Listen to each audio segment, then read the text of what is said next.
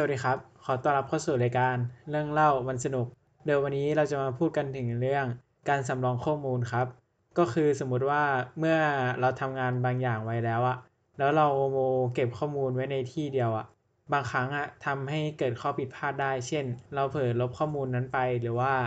มีไวรัสเกิดขึ้นมา จนทำให้เราไม่สามารถเปิดข้อมูลนั้นใหม่ได้ จนทำให้เราต้องทำงานซ้ำจากที่เราเคยทำไปแล้วครับ เพราะฉะนั้นอย่างน้อยเราต้องมีการแบ็กอัพข้อมูลไว้ อย่างน้อยก็คือสองที่ เพื่อให้เราสามารถกลับมาดูงานนั้นอีกทีเมื่อเกิดข้อผิดพลาดขึ้นได้ครับ